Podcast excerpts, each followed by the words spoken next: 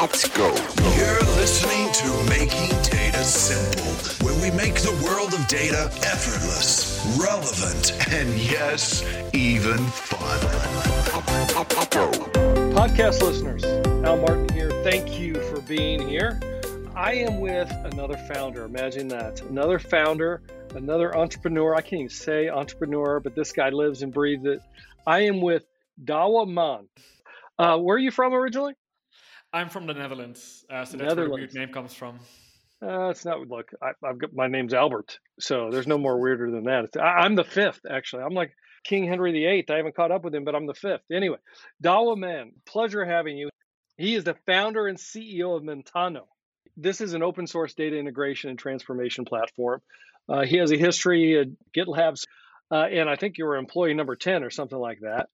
Meltano began as an internal project within GitLab, and then it spun out as an independent startup in 2021. You've raised venture capital money. Now you're here, you're thriving. You got over 5,000 active projects every month, support uh, data integration connectors for almost 300 sources and destinations. You're off and running, and you're the next Elon Musk. Welcome, man. How you been? I've been great. Thank you so much for having me. You do a lot of podcasts, don't you? I've been doing the rounds over the last couple months uh, as we've been trying to get the word about Meltano out with uh, the data community, software engineers, uh, just people in general interested in uh, the future of data tooling. So, yeah, I've done a bunch of these recently. No, that's terrific. So, welcome. Give us a little bit of your history if you don't mind born and raised in the Netherlands, uh, and I really picked up kind of the programming virus earlier. My background is really in software engineering, not in data. When I was nine years old, we always used to have kind of computers around the house. My father was one of the first people to uh, have a computer in his family, so I kind of grew up around computers, and I always grew up around them being something you tinker with, not just something where you can use the pre, you know, installed applications. But we had Linux at home, so I always thought of computers as, as this massive opportunity for for creativity. Um, so from a very early age, I started programming and I started uh, doing PHP web development for you know people online who would want help with that. And that kind of spiraled out of control to the extent where I founded a startup when I was 18, uh, just finishing up high school, and then uh, during college doing computer science in, uh, in Utrecht, a city in the Netherlands. I ended up joining GitLab as employee number 10, like you mentioned earlier. And at the time, you know, GitLab was was tiny, very far from the 1400 person, just having gone public uh, company it is today. And I was able to grow a lot in those six years it took for the company to go from 10 to 1400. Uh, and, and, I was able to get a lot of leadership and management experience. And um, I ended up joining this internal Meltano project that we now spun out earlier this year. When did GitLab go public? GitLab went public uh, mid October 2021, so very, very recently. The uh, ticker is GTLB for those who want to check it out. So, did you leave prior then? You must have yeah, Meltano was officially spun out in uh, around May, June 2021. So uh, I was not actually internal anymore for the IPO event, uh, but it's also been really great watching from the sideline, um, you know, the amazing work that the GitLab marketing team had done around sharing that story with the community. One of the very special things about GitLab that we have also adopted at Meltano is this kind of transparency that goes way beyond what typical companies would do, not just in the software that's being built, being open source, but also in the amount of detail of stuff going on behind the scenes that uh, the community is included in. So even as an outsider, we got a really interesting look at uh, the IPO process. I think it was the very first time that a Nasdaq actually live streamed the entire listing day event, uh, and uh, hmm. and GitLab was able to make that happen. Hey, so I'm reading through or researching your history, you're the first person I've known that actually was in school and you know building or developing on an iPhone. It said you had an iPhone jailbreak tweak. What is that? right. So uh, back in the early days when iPhones, um, I mean, even today, of course, iPhones can really only do what Apple wants you to do on them. And like 10 years ago, a little bit more, there used to be this really big movement of people jailbreaking their iPhones, basically to allow them to run arbitrary code on them and, and do far more than Apple had ever imagined.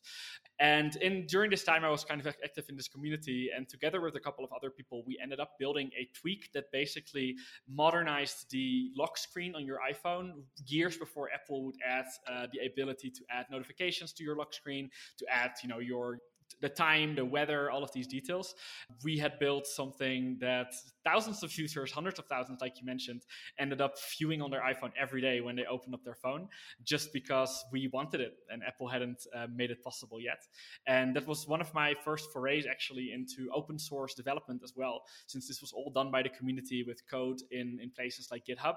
Uh, and we were just trying to build something together for our fellow iPhone uh, fans uh, without any kind of you know limitations on what the code could be used for or who could uh, contribute. Then also I study and you co-founded a SaaS startup that I think correct. you got uh, 150k in ARR. Did you study at all, man? well, when I was, uh, the nice thing was coming into my computer science bachelor's degree is that I found that so much of the stuff that the, in, that was taught in the first few years was all stuff that I had picked up kind of by myself already, which is unique about this profession we're in of software engineering. So I was able to combine my um, full-time bachelor's education pretty much with 20 hours a week of, of real work on the side, uh, and that's ultimately what prepared me to join GitLab as an engineer when I was still part-time, and then relatively quickly, one year later, become the first engineering manager before having left college. Juggling those things has always been something I, uh, I have I've tried and enjoyed. So in your case, would you go to college again? It's a good question. I, I, would say for the social aspect of it, 100%. For the specific education, I feel like computer science is one of the few fields in which you can learn way more kind of industry relevant stuff by yourself at your own pace just by chasing after problems that motivate you. Um, i don't think the best route is to go uh, to college for that anymore. I, so all you kids listening just close your ears right now. I would say uh, you know one of the really special things about this industry is that there's a wealth of information on, available online including tons and tons of really amazing free tools uh, open source tools in many cases that are that can rival the kinds of tools that massive companies use to get their job done. So if you want to get better at data or software engineering or anything um, really there's no age that's too early to start. And it's tools like meltano that are open source and that bring all of these uh, kind of data tooling to people who previously might not have been able to access them. And that's part of what really motivates me, making it possible for a new generation of people to get into data just as early and with just as high quality tools uh, as I did myself with software engineering. No, no, I understand. Look, there's more opportunity now than maybe in, in all of history, and we're just starting with AI and everything else like that. I presume that Meltano is remote then. Correct. We are all remote. Today we have a team of 12 people, um, most of them in the US, but spread all over. We don't have any particular hub in any area or city. Uh, myself and an engineer in Mexico City, and then we have one data engineer, software engineer in the UK as well. Um, and we are actually hiring all remotely, and we are willing to hire everywhere around the world where we can get the uh, kind of employment setup figured out. Uh, we have 12 roles, so if any of what I described further on in this call about what Meltano is doing resonates, uh, listeners definitely check out the jobs on meltano.com slash jobs. GitLab was one of the world's biggest and first all remote organizations. Uh, so we have learned from the best and we are trying to build a world class um, all remote and open source company just like GitLab has been. All right, so let's jump in. Meltano, how would you describe the company? Yeah, so when you introduced us earlier, you were talking about this open source data integration and transformation platform. Uh, and that is definitely one valid way of looking at it. And it's what we've focused on most for the last year and a half or so. But going forward, our vision is really to become a data ops operating system uh, that can form the foundation of every team's ideal data stack. And our greater goal is to enable everyone to realize the full potential of their data. So the way we think of it uh, is that the modern data stack as it exists today is composed of a number of different tools that are really, really good at usually one or two specific things, which means that as a company setting up a data stack, you're probably going to be using somewhere between five and 15 different tools that need to be connected in certain ways that your data flows through uh, throughout the course of its life. So we think that there's something missing there that kind of ties all of these tools together and allows teams to uh, work with them again as, as, as a whole, as a single product, a single project that an entire team collaborates on. And it's exactly that foundational layer under the data stack that we are building. Uh, we've started doing that by in bringing in really great open source technologies for data extraction, loading, and transformation in the form of Singer, Taps and Targets, and DBT to kind of prove that we can form this foundation under best in class tools and make them better than the sum of their parts. And now we are attempting to do the same thing for the rest of the data lifecycle to make the entire data um, stack more accessible to new teams and to teams that are trying to modernize their tooling. So is this replacing those tools or integrating those tools? It is very intentionally integrating them exactly. It's a new foundational layer under the existing components that make up many people's data stacks that allows these to come together and become more than the sum of their parts. But we are very very happy with the state of many of these best in class tools in the data space today. And it is them that we want to elevate and put on a platform and build great integrations between them. We are not currently uh, or you know in the near term planning to build our own solutions for many of these steps in the data lifecycle. We think there's a lot of value we can add by bringing them together and specifically bringing best practices from the software development world into data teams, uh, which means things like version control, code review, and continuous integration and deployment or, or automated testing so that teams can have higher confidence in the result of what they built and all of the insights that they derive from it and can collaborate more effectively um, with one team in one place. What kind of tools are we talking about here? Absolutely. So uh, when you're talking about different stages in the data lifecycle, there's of course ELT, data integration and transformation. There's orchestration. There's visualization. There's all kinds of toolings around governance today as well, data testing. Um, and when you're looking at this modern data stack that is coming together, and then specifically at the open source tools that we believe very strongly will win over the long run, um, on the ELT side, their Singer is a really great standard for open source data connectors with a library of more than 300 sources and destinations which can rival pretty much any uh, SaaS data integration solution. DBT is really great software for SQL based data transformation, allowing you to transform your data in a declarative way by describing a select query that represents the schema that you would like it to have.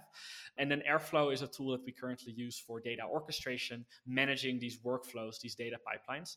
But we have plans to support things like Dagster and Prefect, some of these other open source workflow orchestration tools in the future.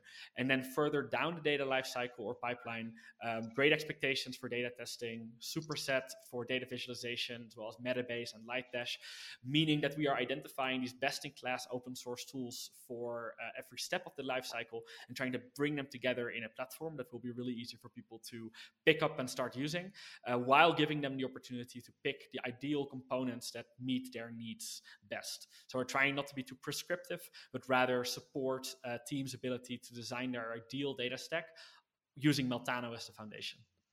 Did you start with ELT and now you're advancing to the platform you described?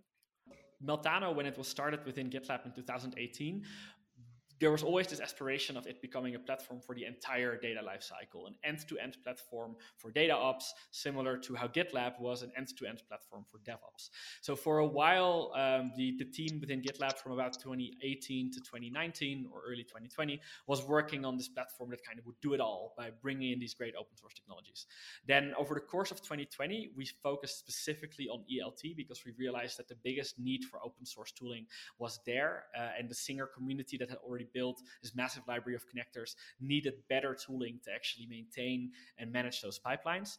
Um, and that's what we were able to really grow and gain traction with over the course of 2020 to the point of spinning out of GitLab in early 2021. And now we have been afforded the resources and the community support to broaden our vision again to encompass the entire data lifecycle.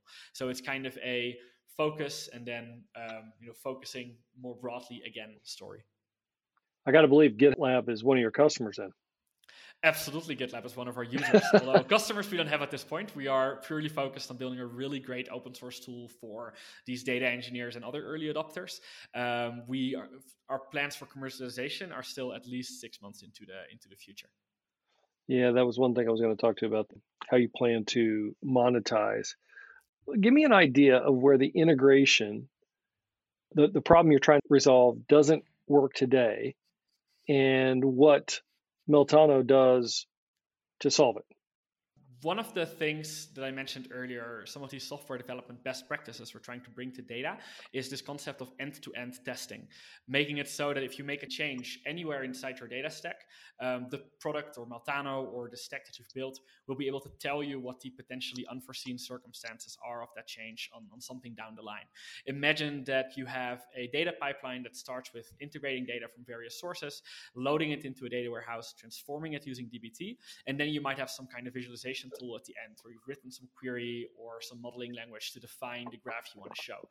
Today, if these things are all living in different tools with different teams focused on them, you could accidentally break a dashboard by making a relatively innocuous change in the data integration configuration or in your transformation pipeline.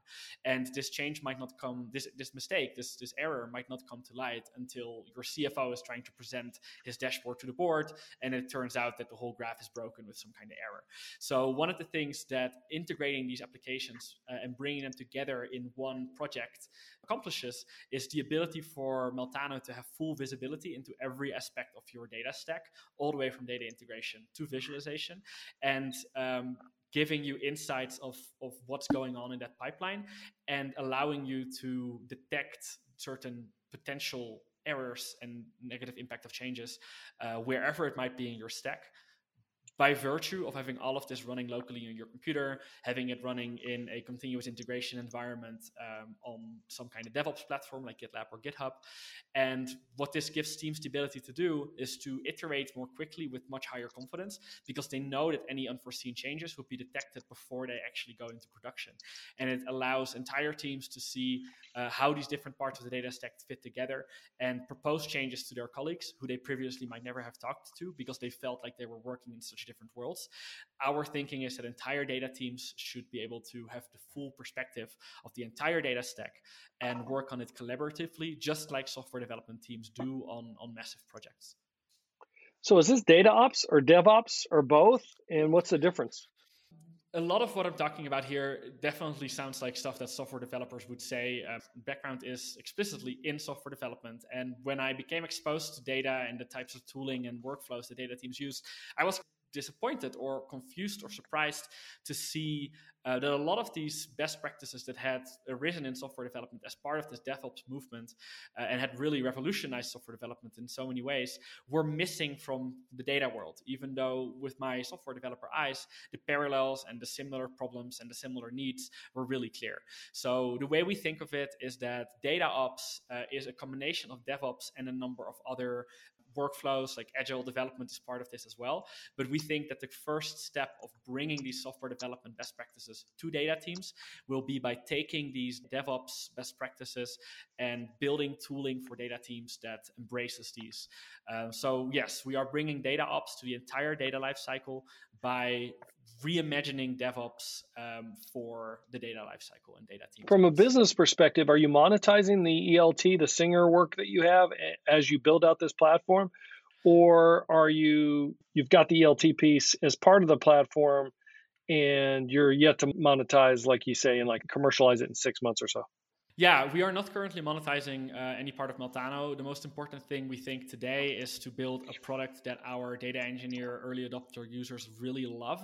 Uh, and we want to get to the point where we have product market fit with the entire data ops OS that we're building before figuring out how to monetize it either through a hosted SaaS or platform as a service or through different tiers of functionality depending on the needs of the end user.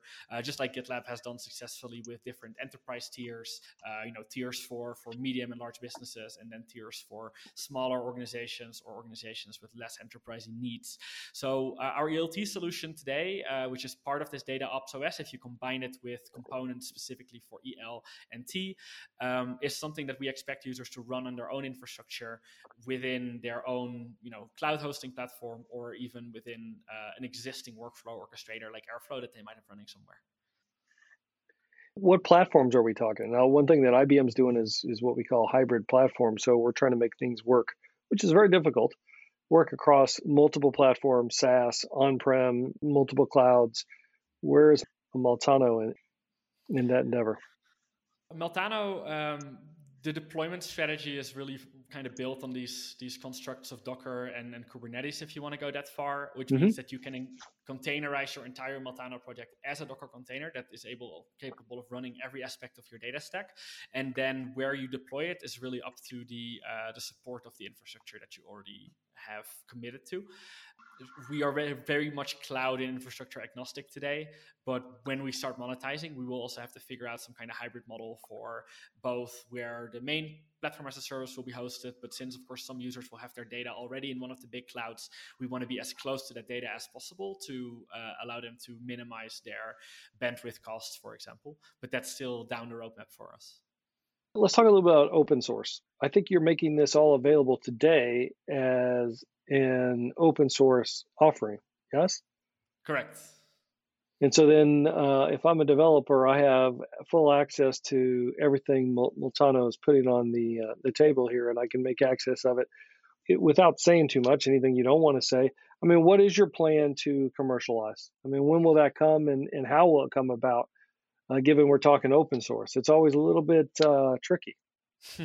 yeah, that's fair. Uh, I, I, hinted at this a little bit already a second ago, but I think over the last five to 10 years, um, open source business models have diff- really been proven to be workable at scale. And GitLab has done this very well as well. And GitLab has actually been a pioneer of um, what is now called the open core business model or really buyer based open core, which means that the core of the product that is used directly by data engineers or uh, the engineers on the ground, the individual contributors that are sort of doing the work every day, is all available for free because that's also the functionality that these people are most likely to contribute to and improve. Uh, what that means is that forever open source and for free will be all of the tooling that data teams need if their needs are mostly limited to those of the individual um, engineers on those teams.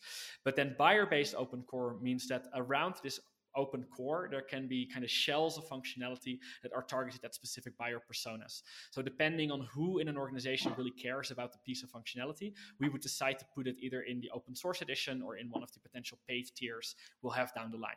Um, in GitLab's case, Enterprise Edition has a lot of things to do with single sign-on, audit logging, role-based access control, uh, integrations with other types of enterprise systems. And with Meltano, we are anticipating going in a similar direction. At the same time, um, we will have a hosted platform, a SaaS or platform as a service that allows teams to take the Meltano based data stack that they have built locally to deploy it on top of our platform so that they do not need to worry about Kubernetes or uh, picking a cloud themselves they can take their project, push it up to us, and then we will charge uh, them for compute. But this is explicitly something that we are not going to be figuring out until we have reached product market fit with this data ops OS that we're building. So we want to get to the point where this data ops OS is running in production if in hundreds, if not thousands of organizations, and some of them are starting to ask us, beg us practically um, to allow them to pay for some additional enterprise functionality, either for that or for 24 7 support, or for just a simplified hosting setup where they can leave that out of their own hands. Let me ask you a lot of our listeners, they like the personal aspects of the podcast, not just all the technical. My question is, is does that not, as a CEO, does that make you nervous that you're still the the end state is yet not yet defined? No, it does not. It really doesn't. I feel like the space around open source software has changed so much that what I'm describing here is really not out of the ordinary anymore for developer tools and infrastructure tooling specifically. Um, the idea very much is that if you build something that will be loved by the engineers using it every day and can become ubiquitous as a standard across the industry, there will be the opportunity to monetize some percentage of those users over time. Uh, and I have a lot of confidence in this, both because I saw it firsthand for six years at GitLab and also because there's a lot of other organizations organizations in the data space following that same playbook. And we have full backing from our investors on this. Uh, it's actually investors who are the first to say, wait as long as you can to sell, because the longer you can just build really, really awesome stuff with your community, the better. And uh, they are also betting on, on our and everyone else's ability to figure that out as we go. And like I said, we have a number of ideas already that are very plausible to work, that have worked very well for other organizations. Uh, and those will be our first tries and if they don't immediately work out, we will have the opportunity to try something else because we will still have that massive user and contributor base that we are building today. Just to illustrate the point, we have uh, about 2,000 people in our Slack community right now that are not just users looking for support, but that are actively working with us to build Meltano and make it more powerful and, and make it meet their needs better. We believe really strongly that the best tools are those built in collaboration with their users. And um, that goes both for the product will build as the business will build around it. Is there a risk that some of those users will be leveraging a piece of the technology that will be uh, be purchasable in the future? Yeah, the very cool thing actually, and I'm saying this is a cool thing, is that one of our um, a party in our community has actually already stepped up to kind of fill this need for a hosted Meltano, where you can just pay them some kind of monthly amount to manage the hosting instead of having to do it yourself. Uh, they're called Singerly.co. We actually refer users there right now because they're currently offering something we don't ourselves, and we very much see it as growing the pie. Uh, around the entire Meltano ecosystem. And it would make us really happy if it becomes an ecosystem in which we are not just the biggest kind of money maker, but this is tooling that uh, a lot of businesses can be built on top of. And we are seeing that already with different products using Meltano to power their internal data integration engines. Uh, and that's a use case we fully support. And as far as someone at some point kind of taking our opportunity to monetize from us. We think that's very unlikely to happen because there's always something special about uh, going with the primary vendor of an open source product. And it's very important to us to build the relationship with our community where they will have the confidence that we will take that stewardship very seriously and will not make any moves that um, would, would tempt anyone to think they can do better than we can. Well, I, you answered one of my follow-on questions earlier. I mean, it's fantastic that your investor community is, you know, has your back. Uh, because a lot of times they're looking for that, uh, you know, how are you going to monetize? What are you going to do here? We want to see the return on investment. Uh, but you must have some rather unique investors in that they're, you know, they, they see the power that you have in hand and want you to get it right because they, they believe in and will continue to fund uh, until yeah. you find that market fit. Yeah, it's it's definitely still kind of niche in the um, investor, you know, VC scene to not just be looking at immediate revenue growth and returns, uh, but there's a strong belief from those kinds of VCs that have been investing in open source companies over the last decade, and there's a lot of examples of open core businesses that have gone on to become uh, massive enterprises that they have the confidence that this can be done, and of course it helps that I have that background in GitLab, which also gives them increased confidence that uh, that we have the um, tool set to make this work.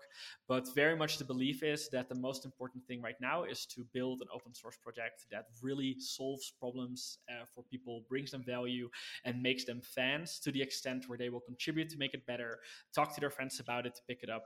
Uh, and our hope is that we can build a tool that will be used by you know a massive percentage of all data engineers out there, not just that small percentage that happens to be in the market for some kind of paid solution. So when we say that our mission is to allow to enable everyone to realize the full potential of their data. We mean that, and everyone goes as far as you know all of the world instead of just some of you know higher revenue regions. And it also means that I don't want someone at age nine who is starting to get into data like myself. Uh, when I was getting into software engineering, to be deprived of really, really great tools. And by getting into all of these businesses, uh, we also increase the amount of people where a small percentage might one day convert into a paid user. But we do not expect to ever have more than, for example, 1% of our users becoming customers of the product. And that's totally fine by us as long as we can build uh, a massive user base. And that's the calculus that investors are doing as well. Do you consider this a technology play or a platform play? I mean, it's probably a fine line of distinction, but is it a platform play then? It's essentially at the end of the day? It's a little bit interesting because we're not trying to develop a totally new platform for totally new things to be built on top of. We're kind of recognizing that the data space, as it's evolved over the last couple of years, has uh, created the need for a platform to be put under the different components that are already existing today. So our play is definitely that we're building this really amazing technology that will bring value for everyone. But we also hope that by making the entire open source data stack more accessible, we will also grow the open source data stack pie as it is and make those tools more powerful through the actual uh, functionality that Meltano adds with those tools and around those tools. So the play is um, more technology than platform, I would say, but we anticipate having a marketplace at some point where people can kind of browse the different components and compare them and potentially even purchase some of them through our platform, which is then another monetization strategy if that allows. Oh, that's uh, interesting. If yeah. that allows users or vendors to find customers that they might otherwise never have found you think you're going to be mostly SaaS, I presume, uh, any cloud uh, then, because you're you're built on Kubernetes. You, you could go on prem, I guess, too, for that matter. But I presume you're going to have a SaaS model, uh, managed services. You're thinking, or you think no, we're going to let the customers do the work themselves. We'll just provide them the quote unquote the, the platform to make and the integration to make things more efficient and possible We'll definitely go the uh, SaaS direction. We're getting a lot of questions already from our users wanting to kind of simplify their deployment strategy and they'd be willing to just kind of pay us to take care of that. We are getting that message especially from consulting firms that have adopted Meltano as part of the stack that they deploy with their clients because they, in most cases, would prefer to not be involved in the ongoing maintenance of the data product that they uh, set up for their clients and they would love to be able to point their clients towards us to kind of handle that um, the, the hosting of their data stack today, and you may have already said this, what is your differentiator? I mean, what do you think that you can do that nobody else can do? If I'm listening as the podcast listener here, what should I be walking away with in terms of, look, this is the only place I'm going to get blah, blah, blah? This is the only place where you're going to get that data ops in a way that um, acknowledges the current state of the data space as being massively horizontally integrated and being composed of different tools that are really best in class at one specific thing. So there's a number of data ops vendors that are trying to build one massive one size fits all platform that they try to put all of their users on and they're building competing solutions with all of these best in class players that have come up over the last 5 years. We are unique in that we acknowledge that we need to play well and not just well but amazingly well with these current tools and empower these uh, individual vendors by providing extra value in the data stack that they are not currently in a position to provide themselves. Uh, and that means that you can, as a team, adopt data ops and get these advantages of uh, software development best practices like version control and CI CD without having to completely throw away your current data stack and adopt something new because we are able to kind of get in there and empower what you currently have and allow you the choice to evolve your stack over time instead of saying if you want data ops you'll have to use our thing and you'll never be able to use something else again which is a very hard sell for, for many many reasons. Um, so that's on the data ops side. If we're looking specifically at data integration and transformation which has been our focus for the last year and still uh, a significant strength one big difference compared to other ELT solutions is the fact that we allow you to tap into this massive community and ecosystem of more than 300 connectors built around the Singer standard, which is more than you'll get with pretty much any uh, competing data integration solution.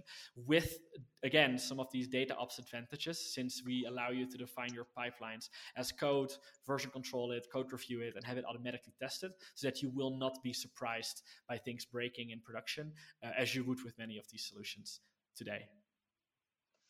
Uh, nicely stated. Nicely stated. Uh, you also talk, as I was doing some research around, at least the way I interpreted it. You tell me if I'm wrong or right around here, around point and click analytics. Do you have point and click analytics embedded into the the platform itself?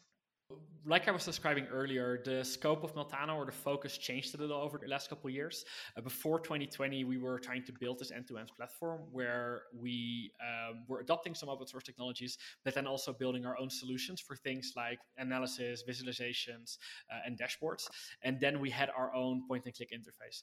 Today, though, after having focused on EL for a year and now kind of having gone gone, gone back to focus on the entire data lifecycle, we are instead uh, adopting existing existing really great point and click analytics solutions in the open source space, like Superset, Metabase, and a newcomer called Lightdash, because we realized that these teams are fully committed to building the best possible BI and Viz tools ever, and we will just not be able to compete with that. Uh, and we would do not want to either, because we think that the world is better off having a lot of vendors compete for the specific point solutions, and then we will compete on specifically the data ops OS vision uh, and um, not also on trying to outdo other vendors on things that they are really good at. So it's very much an additive play, something where we're adding something new to the table instead of um, trying to push out some of these current players that we would uh, much rather be great friends with.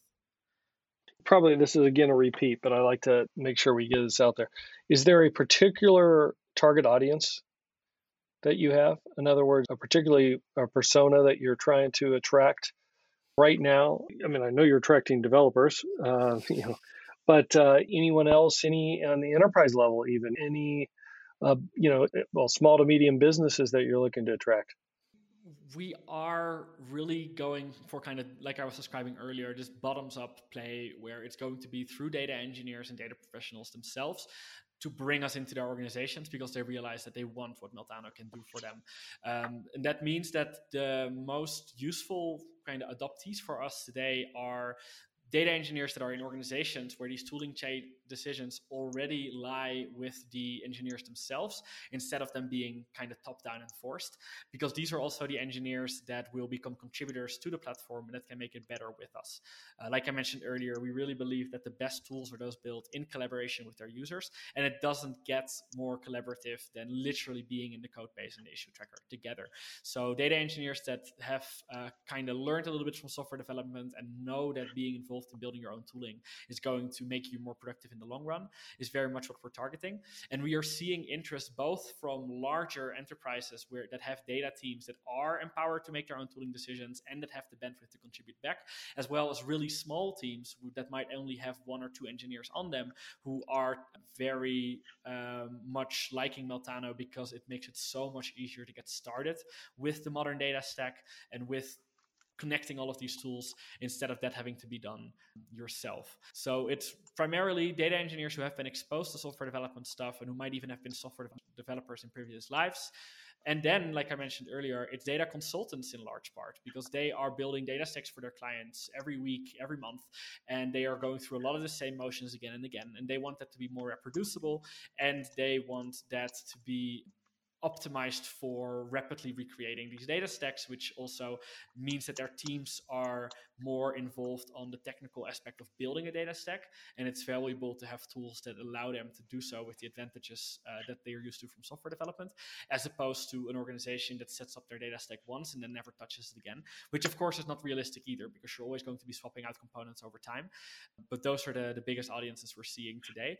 The most important thing is that if you come to Meltano, you should expect to be part of building out this platform and this tooling we're building instead of just being a pure user which is why we find the feedback and contributions from our community so key. And that's what we're trying to optimize for today. I got to ask you this before we break. Um, how do you measure success until you monetize? Is it the number of contributors? Since we are still building out this data ops os vision and adding support for more and more parts of the data lifecycle into the data ops os uh, our measurement for success has a lot to do with whether people are starting to adopt more and more of what meltano can do instead of only being sticking with what it has been able to do so far. And meltano today is really really good at data integration. It's pretty good at the dbt integration for data transformation.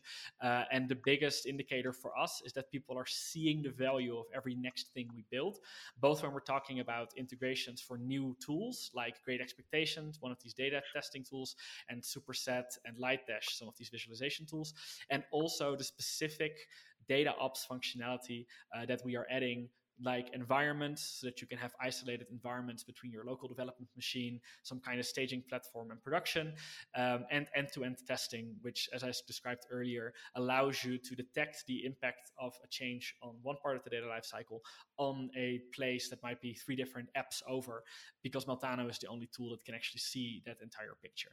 So it's very much usage because the most important thing today is product market fit, more so than raw um, user uh, base growth growth. Uh, but of course, contributor growth is a kind of secondary indicator because we're not just trying to build a great product, we're trying to build it with the community. So increasing the amount of feedback and code contributions we get uh, is core to our success as well. Where can folks go to find you or Meltano? Yeah, so uh, meltano.com is uh, is the easiest. Um, we have a Twitter account, of course, called Meltano Data, and we have a Slack community with more than 2,000 members uh, that you can sign up for through meltano.com/slash/slack. Uh, there's a button on the website, of course, as well. And otherwise, if you're interested in, in working with us to actually make this happen, to bring these data ops um, to, to the entire data lifecycle and to bring these software development best practices to data teams, then there's two great ways that you can join us on the mission. Uh, one being find us on Slack, like I mentioned, meltano.com slash Slack. But we are also hiring in engineering, in marketing, and all over the place uh, through meltano.com slash jobs. Awesome. We'll put that in the show notes. Anything that I didn't ask you that you wanted me to ask that I didn't dive into, or something you'd like to explain, something unique about Meltano or you or whatever? Anything I missed? I think we did pretty well covering all the good major notes. All right. Hey, I only got a few more things. What do you do for fun?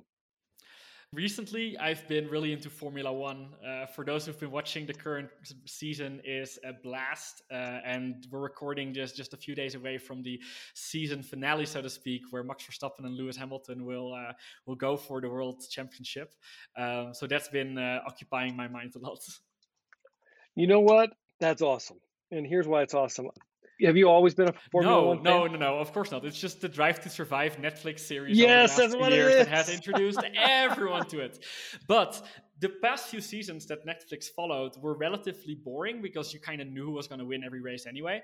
Lewis Yeah. Hamilton for the last however many years. Yeah. This year, the title the title fight has just been been thrilling. Um, I also, as a very new Formula One fan, went to my first Formula One race a month and a bit ago You here in? Mexico City, which was super Oh, exciting. nice. Uh, and now, being Dutch, I, I'm looking forward to going to the Zandvoort track in the Netherlands next year uh, as well.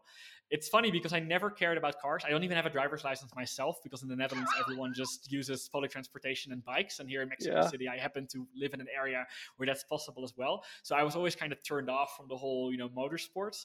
Uh, but the engineering that goes on and Yeah. just kind of the internal dynamics between the teams and their drivers and the teams between each other are fascinating. I would have thought that you being from the Netherlands, you would already followed them or something. I thought this was like a, a U.S. thing where we're just not following Formula One like the rest of the world. But not so much, huh? No, so it's interesting. In Europe, it's always primarily been a UK thing. So I think British fans, there were always also tons of great British drivers. The Netherlands really only got into it when Max Verstappen became, um, you know, became signed by Red Bull Driving, Red Bull Racing rather. But even in the Netherlands, a lot of people just looked at it as this weird niche hobby where people are just fans because there's a Dutch driver now. But now through Drive to Survive, suddenly people understand there's a lot more to it than just cars going fast on a track. Well, I think it's amazing. I'm, I'm with you. I mean, I think the best thing I could have done is, is ever get on Netflix and do that because, to your point, I have some friends that were, you know, starting to get into it, and they said, "You got to watch this, man. You got to watch this." So finally, I said, "Fine, I'll watch this." Damn. And yeah, damned if I didn't get hooked. Now I'm watching this thing, going, "Oh, okay, what's going to happen next?" And I couldn't watch some of the races this season. Even I just started this year, and I wanted to catch up, so I'm like rushing through the stuff to catch up. And now, yeah, I'm watching, and that last race was unbelievable. I, I mean, they're going back and forth, and, and the penalties and all this stuff. It's it's pretty it's Yeah. pretty intense. And, now you're- they're going right. into the final race of the season with exact same points, which Yeah. is also hasn't happened since 1974. I just read on Reddit. Oh, is that Um, right? And yep, and it, it's it's never been quite this close. My fear is that Lewis will still win. By the time someone listens to this, uh, that will probably already have happened, uh, and and Max will have to try again next year. But the cool, and I, I'm sure that most of our listeners are completely zoned out by now. But the thing I wanted to add, next year is going to be interesting because the um, specification of the cars is changing. All of the you know That's what I heard. manufacturers have had to completely redesign their cars following these new rules, which means that going into the next season, no one knows yet which of the manufacturers are going to be doing well or horribly, and it could just be completely different again compared to the last few years where the specification has been the same. Yeah, I've, I've, it's funny. I mentioned just now that I was reading Reddit. Uh, of course, you know, like many people in engineering, I, I have a habit of checking Reddit, but the Formula One subreddit especially has been uh, has been has been enter- very entertaining over the last. Well, the engineering's what took me too. Yeah, I mean those 100%. cars got to be good. So I, you know, to your point, I mean, I- is it Lewis or is it the Mercedes car? I mean, look, it's probably a little bit of both, but it's got to, the Mercedes car is definitely faster than anybody else. Or you know, Red Bulls is up there now too. I, I don't know, but there, there's a reason he keeps winning, and I know he's got Yeah. talent. But man, that. All right, I got one more thing to do. Play a little game with you. Our listeners like the game. This is Would You Rather. You got to pick one or the other and I've assembled these based on some of your explanations and in discussions we had. I didn't have anything on Formula One. Well, I guess I should say Max. So here's the thing: it's would you rather Max or Lewis? Max, and it has to be because my wife is Mexican, I'm Dutch. The, both Red Bull drivers are Dutch and Mexican drivers, but there's really only one team we could ever be fans of right now, which is Red Bull Racing. Yeah, but who's the uh, what, what's the the Mexican driver? Um, Checo Perez. yeah, Perez. Take him over Max. No. Remember your wife. Yep, I, I do remember my wife. I think she'd agree, probably Max. All right, you still going with Max. All right, brave man, brave man. All right, Netherlands or Mexico City? um, right now, Mexico City, obviously. Right now. Well, of course, right now, but of all time. Would you go back to the Netherlands? We, we are planning to at some point go back to the Netherlands, uh, but we very much hope that we can keep both places, both cities, as kind of home bases, uh, and we'll have family and friends in both for the rest of our life. Nice. All right. Startup or a small to medium business like GitLab? Startup. I went back to Meltano uh, and a small team, uh, not without its reasons. iPhone or Android? iPhone. Now, why would you say the reason I put that in there is because Android you can mess with. iPhone you can't, but it seems like you like to mess with phones. yeah, yeah, it's interesting. I, I guess I found other things to mess with, uh, and I do appreciate how tightly integrated the entire Apple ecosystem is. Okay. That's really all that it's about.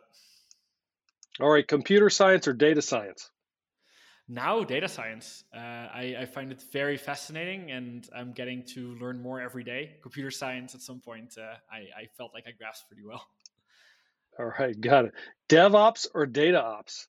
Data ops. Uh, we're looking forward, and DevOps has already been realized. Data ops is still ahead of us, and uh, we're making it happen. all right, all right. Here's the last one: data warehouse or data lake or data virtualization. Oh, are you going to be moving data to a data lake because you're an ETL guy, or at least I thought you were an ETL guy? Or do you say, hey, keep data where it is these days? Let's do data virtualization. I think today, data lake, in the future, I would love for there to be better ways to directly tap into data in various systems. It's just not really realistic today with so many different APIs and file formats. So there kind of has to be that ELT step in there somewhere. All right, fair enough. Thank you, Douwe, for being on here. I appreciate it. You're a good man. Uh, learned a lot. I wish you the best. I wish Meltano the best. Let us know if there's anything we can do for you. And it sounds like about six to eight, maybe nine months, we get you back on to see how things are going and see yeah. how you've uh, achieved that desired state of uh, commercialization. That'd be awesome. Well, thank you so much for your time, Al, and for having me on. It sounds great. Listeners, thank you so much for listening. Hey, rate us. If you would, just take a, a moment to rate us on your, your favorite uh, podcast destination of choice.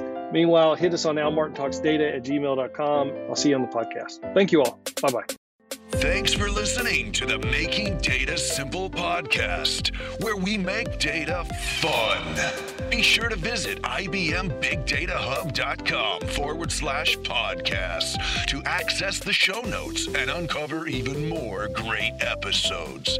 Remember, the views expressed here are those of the host and its guests and do not necessarily represent the views of IBM. Until next time, Let's go. Over and out.